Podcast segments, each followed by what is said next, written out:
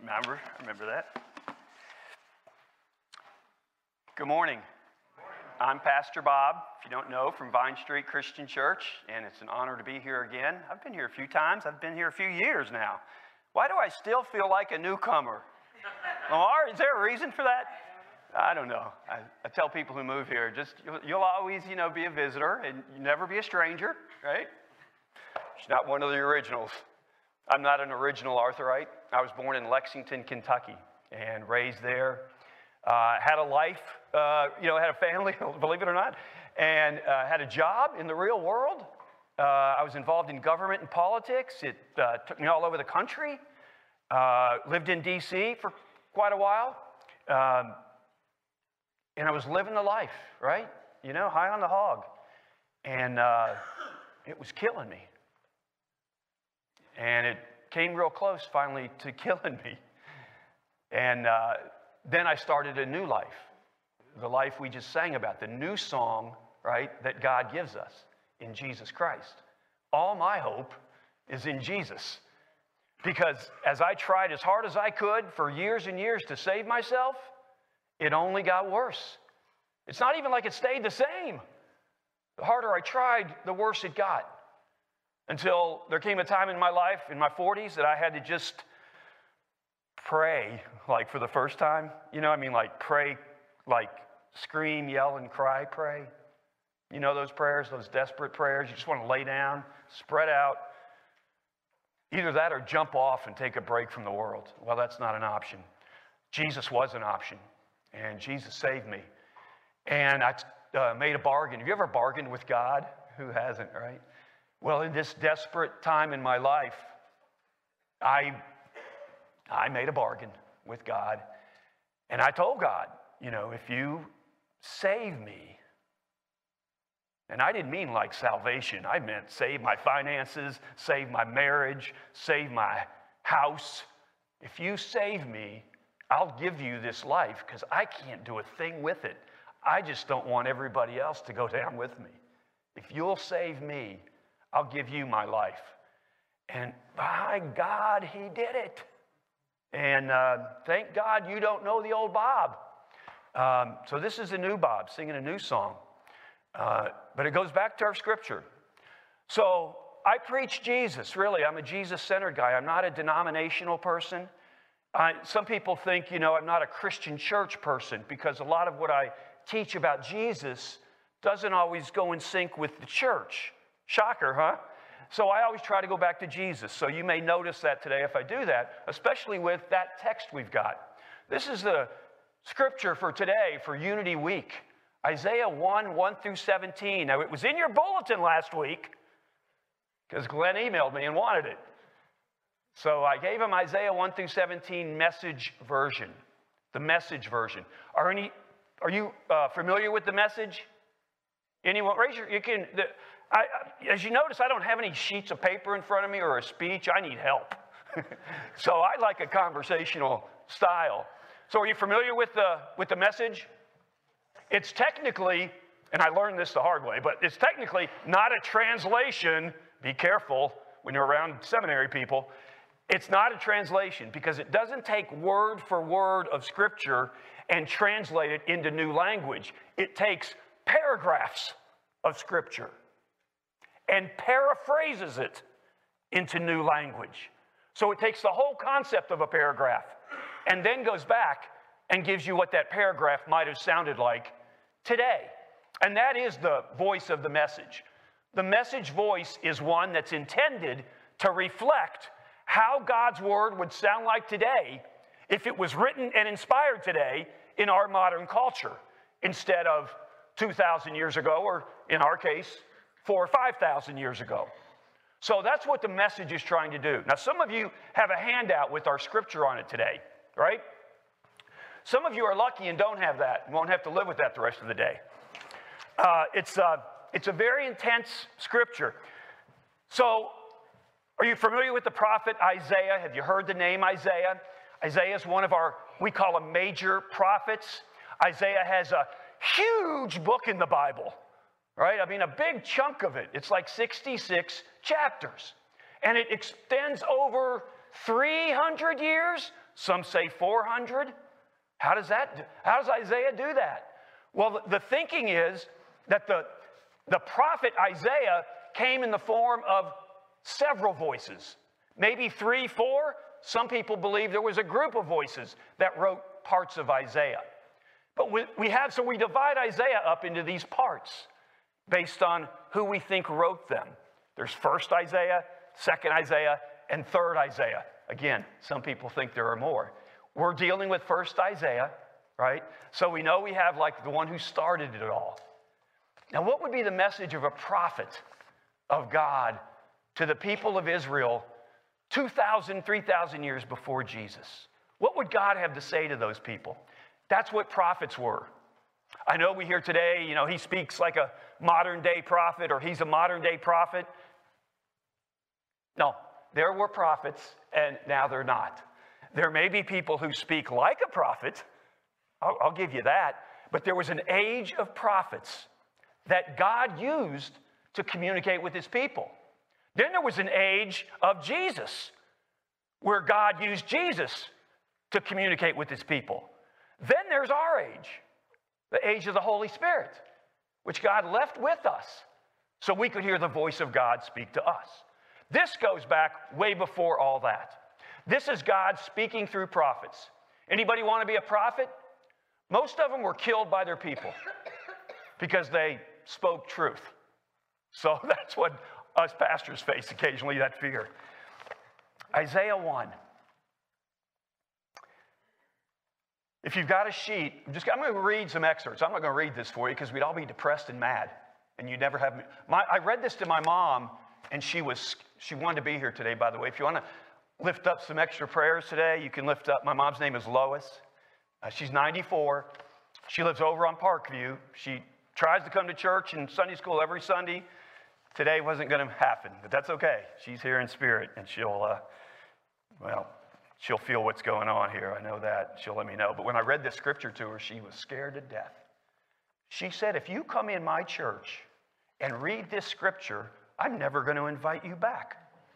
Well, that was late in the week after I had spent four days, you know, working on the scripture, like how to deliver it and what to teach. It's a harsh scripture because God is trying to tell truth to God's people and they won't listen. So, parents, when you try to teach truth to your children and they don't listen, sometimes you raise it up a little. You ramp it up a little, right? And they still don't listen, and maybe you ramp it up a level, right? And maybe they still don't listen, and maybe you ramp it up another level. That's what we've got. We got about the third level of God trying to communicate with the Israelites about how he wants them to live. So think of this God, through Isaiah, speaking to the most religious people in the world. These are God's children. This is our ancestors, right? These are our spiritual ancestors. We need to think about how God speaks to his people then and now. Well, then, this is how he spoke. Here's some of the things from the text. It said, um, I had children, God said, and raised them well. And they turned on me. That's one verse. I had children and raised them well, and they turned on me. So, one thing we know this is going to be about the turn, right? we're going to hear a lot about the people turning on God. So, at least we're warned. But what about before that? I had children and raised them well. Where was that? When was that? I had children and raised them well. Well, we have to use our spiritual insights and the Holy Spirit when God had children and they were well, is the first chapter, first few chapters of our Bible, right? It's Eden, it's the garden, it's the place that represents perfect harmony between all of God's creation, not just perfect harmony between us, but perfect harmony between and among us and everything God created. And that's Eden, right? That's what the Garden of Eden is. Everything is in complete harmony with God's will. Oh, we long to see that again, don't we? We've got to get back to the garden. That's the story of Jesus. We've got to get back to the garden. He calls you his lambs. You know, he's, he's your shepherd. He wants to lead you back to a place of perfect harmony with God's will and God's creation.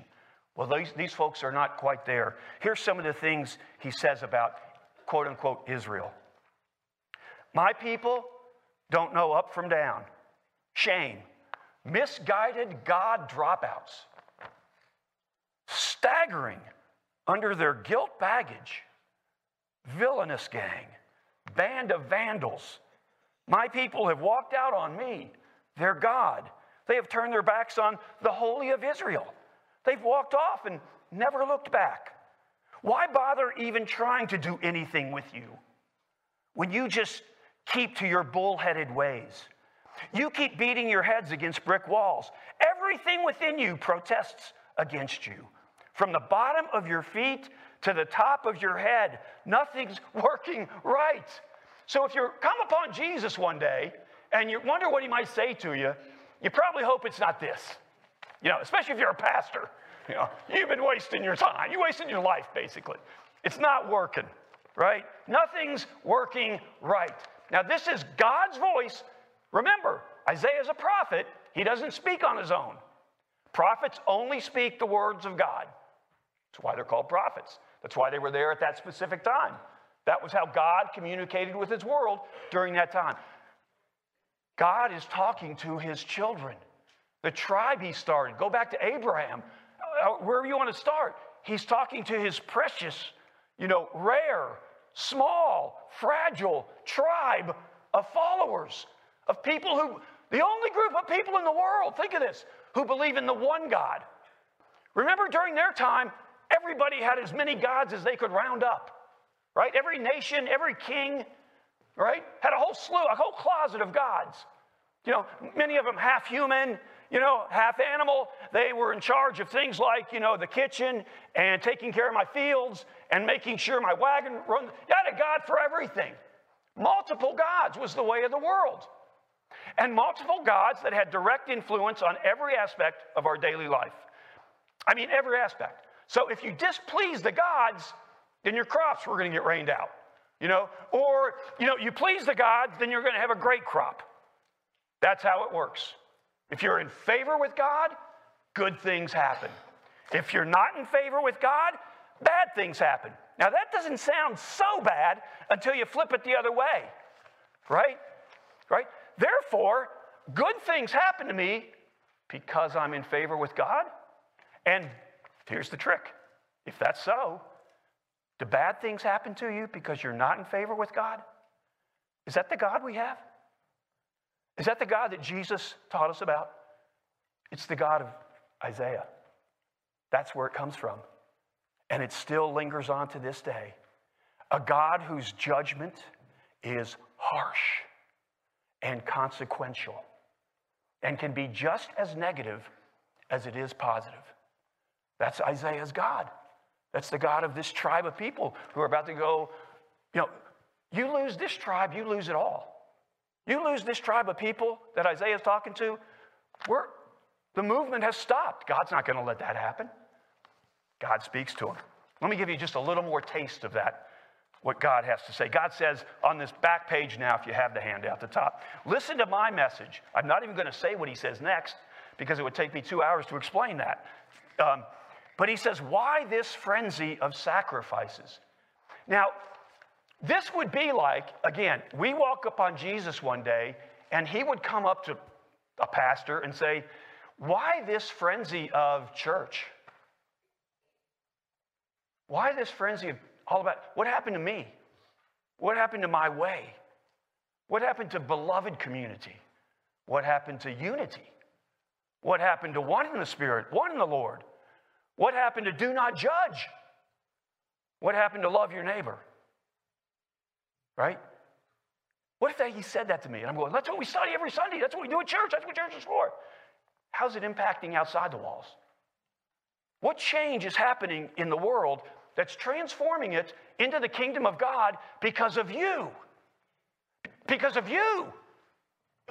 You're who he's counting on. You. What are you taking outside the walls of the church to change the world? Because it's sad to say, if it's nothing, then this really isn't a body of Christ. If it's nothing, and I, we know it's not nothing, but I'm saying there are churches that are very insular, right? That really don't affect the world. That's what he's worried about. This tribe of people feel like they're the only chosen people. Their whole practice of religion is based on sacrifice. That's what they believe. That's what Abraham taught him. Abraham taught sacrifice. You sacrifice your bull, you sacrifice your sheep, your grain, whatever you got. You sacrifice it to God. The first harvest, right? You bring it to the temple and give it to the rabbi, right? The temple in Jerusalem, because that's where God is, by the way. Very literal religion. God is at the temple. If you're going to sacrifice to God, gather up your best of your harvest, put it in the wagon, get your donkey, take it to Jerusalem, take it up to the, to the holy level of the temple where sacrifices are done, and have it sacrificed. And by the way, you have to pay for that to make it. That, folks, that's, I mean, if I, that's religion. you know, I'm, beg my pardon. That sounds a lot like religion to me and a lot less like Jesus. So we're not uh, exempt from this. Listen to some of these things. So their whole religion's based on sacrifice, right? If you sacrifice, you're in. If you don't make sacrifices, you can't be in. You can't be in our tent, right? And here's what God says He says, um, I lost my place. These, these sacrifices, rams, plum grain fed calves, don't you think I've had my fill? When you come before me, whoever gave you the idea of acting like this? Right? Think about that. Whoever gave us the idea that this is the way it's supposed to be? Right? We always should be thinking about that. Right? We always should be thinking that this isn't the end, church, congregation, body of Christ. This is the means to Jesus' ends. That's our calling. Our calling isn't to come here our calling is out there. We come here to be fed by Christ because the world only thinks they know this God. This judgmental, wrathful, harsh, scary. How many people are, grow up scared of God in our culture? Many. How many, how many people aren't here today because they know they'll be judged when they walk in? Many. It's not just this church, by the way. Our church, too. It's every, every, every good Jesus centered church. Right? It can be scary for people. Can be scary. They read this and they, you know, Jesus, uh, God says to us through Israel, through uh, Isaiah, I can't stand your trivial religious games. Guess what I brought in this morning for Sunday school? Bible Jeopardy. And then I read this. I can't stand your trivial religious games. I can't get anything right. Yeah. Monthly conferences, weekly Sabbaths, special meetings, meetings, meetings, meetings. I can't stand one more. Meetings for this, meetings for that. I hate them. You've worn me out, God said. I'm sick of your religion. Religion. Religion. Well, you go right on sinning. When you put on your next prayer performance, by the way, this line just when you put on your next prayer performance, I'll be looking the other way. Now, is that harsh? Would you ever want to hear that from God? From Jesus? No matter how long or loud or often you pray, I'll not be listening.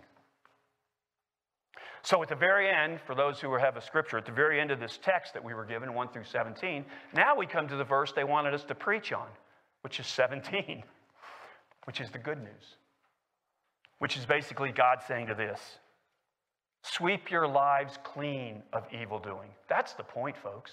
That's what God is trying to tell the people. As harsh as He may be speaking here, that's the point. Uh, what do you say? Sweep your lives clean of your evil doings, so I don't have to look at them any longer. Wow. You think God sees your sins? God knows everything about you, knows your thoughts, knows your intentions, knows everything about you. The Holy Spirit it sweeps us clean. So I don't have to look at them any longer. So this is the, this is the good part. Say no to wrong. Learn to do good. Work for justice. Help the down and out. Stand up for the homeless and go to bat for the defenseless. Amen? We can never lose that. 17 verses of God harshly judging his people, and at the end saying, Do my work. Just do my work. He would say, if he was here in common language, I'm surprised Eugene Peterson didn't use it in the message, right?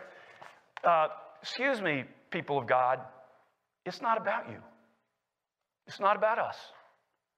It never was when Jesus came. It was before he came. It was all about us the way we worshiped, the sacrifices we made, the way we dressed, how we ate. It was all about us separating ourselves from everybody else. Then Jesus comes. Jesus shows us it's not about us. He said to die to yourself. He said you had to surrender your, your self will so that you could take on God's will. Ah, the age of the Holy Spirit. The only way to do that, there was no age of the Holy Spirit here. There was a concept of the Holy Spirit, but not an age. Jesus came and turned this all upside down. How long have I gone so far? 18 minutes. What is it, about 10 till or something? Yeah. 20 I want to make sure I get a point in here. Right. This never comes up in our church, obviously.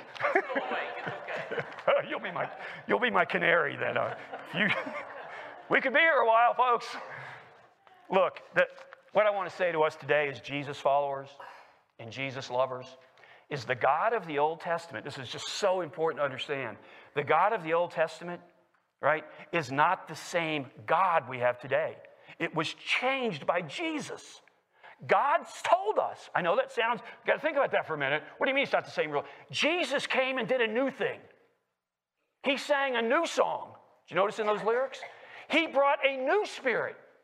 He had to because God sent him to tell us that this God that speaks like this is not the God we have today. God's judgment then, for whatever reason, and I believe it, was harsh, right? I mean, it was personal. You could tell by what I read. It, it went for your heart, you know. God wanted you to feel, oh, God. Jesus says, forget about your mistakes. No God is going to call them out, not our God.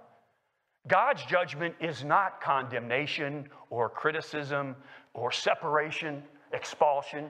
That's not God's judgment. How do I know that? It does sound good, doesn't it? Because of Jesus. Jesus taught me what God's judgment was, and it's the judgment we want. I don't want that judgment, do you?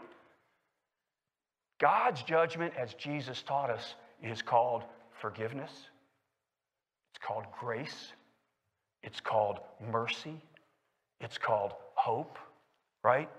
And Jesus says to us, every one of us, even though none of you are worthy, which means there's no end to sacrifices if that's true. Even, that's why he saved us, right? He said, though none of us are worthy, we're all saved through him because he took the nails for all our sins. Now just think about that, so I'll try to bring this full circle. Think about that. Where we were in the age of Isaiah, with God trying to really firm up this small tribe of people, right, and keep it alive. But now, for us, that's not what our calling is. Our calling, as Jesus taught us, is to take it to the world and build a kingdom in God's name, according to the teachings of Jesus, right? That changes everything. We are not Old Testament tribes. Times have changed and God's done a new thing. So, whenever you get a chance at school to teach kids about a loving, all loving God, you know what? We have a phrase for God's love at, at Vine Street. We have three words. Anytime you think about the love of God, be sure you remember this, right? It's unconditional. You can't do anything to lose an inch of God's love.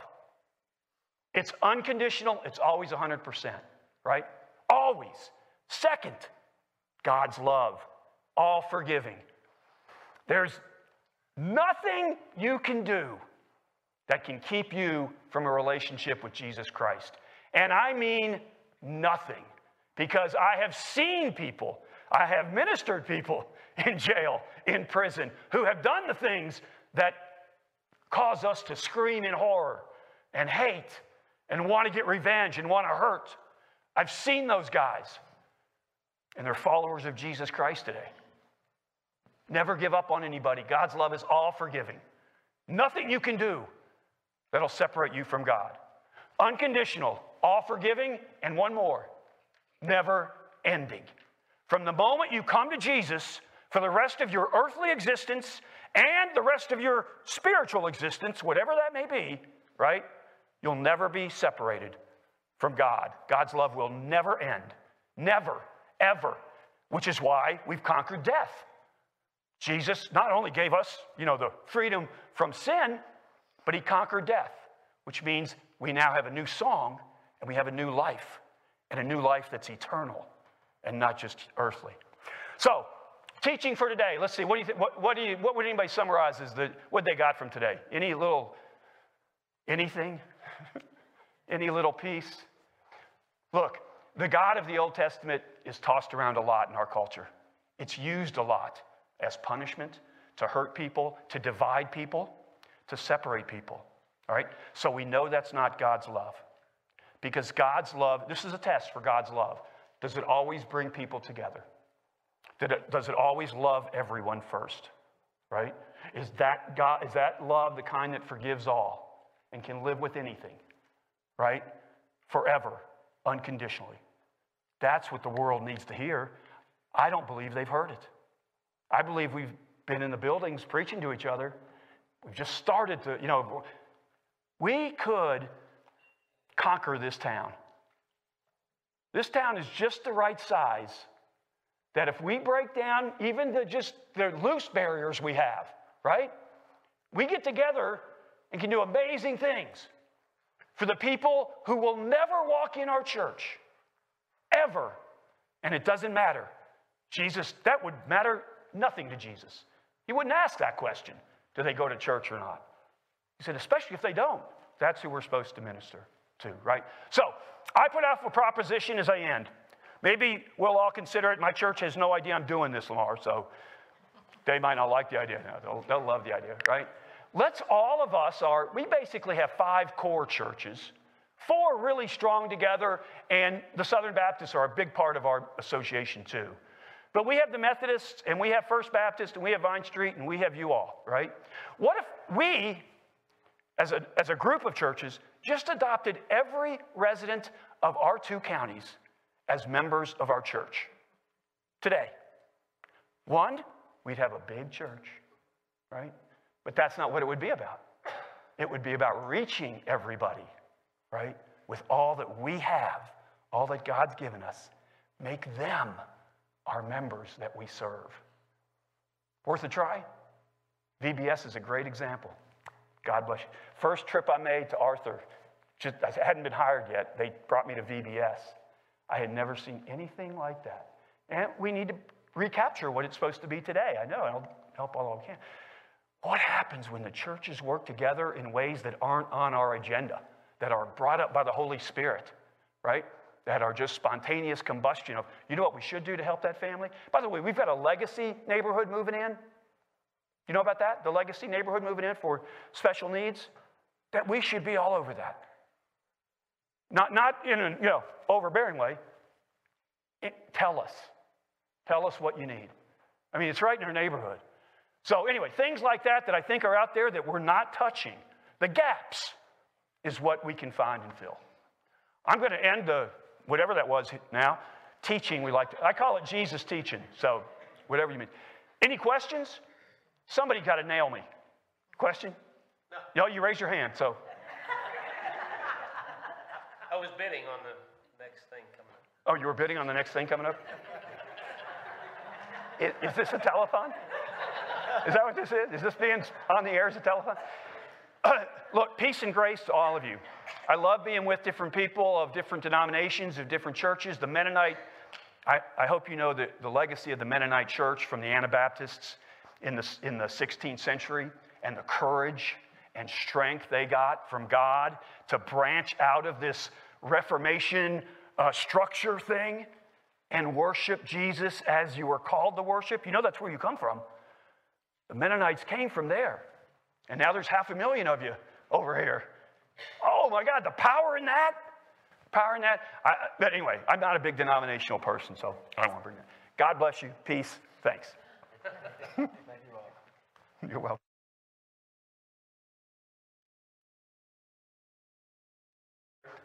But yeah, I know, because I always do that.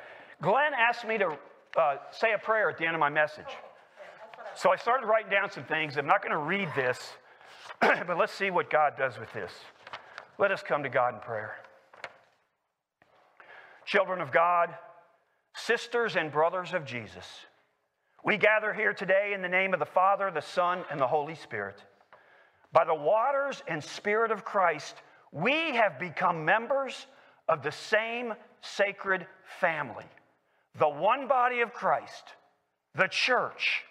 And yet, even here, our sins have caused pain and trauma to each other. There are times we have failed to do God's good work, even in the simplest and smallest ways. Today we ask, oh God, for you to teach us how to serve the many in need in our town. God might be God calling right now. I, I get good responses sometimes. Even in the face of harsh and hidden oppression in our town. Nor have we followed your command to care for our young families, our single moms and dads, our children whose suffering is often silent, as well as our beloved seniors who populate every street in this town. Talk about a wealth of wisdom. Let's pray that those elders, our seniors, can pour their wisdom into our hearts and show us what beloved community can look like. Now, God, open our hearts so that we may be bold in our worship of you as we pray to you today and ask for the courage to live your way. Amen.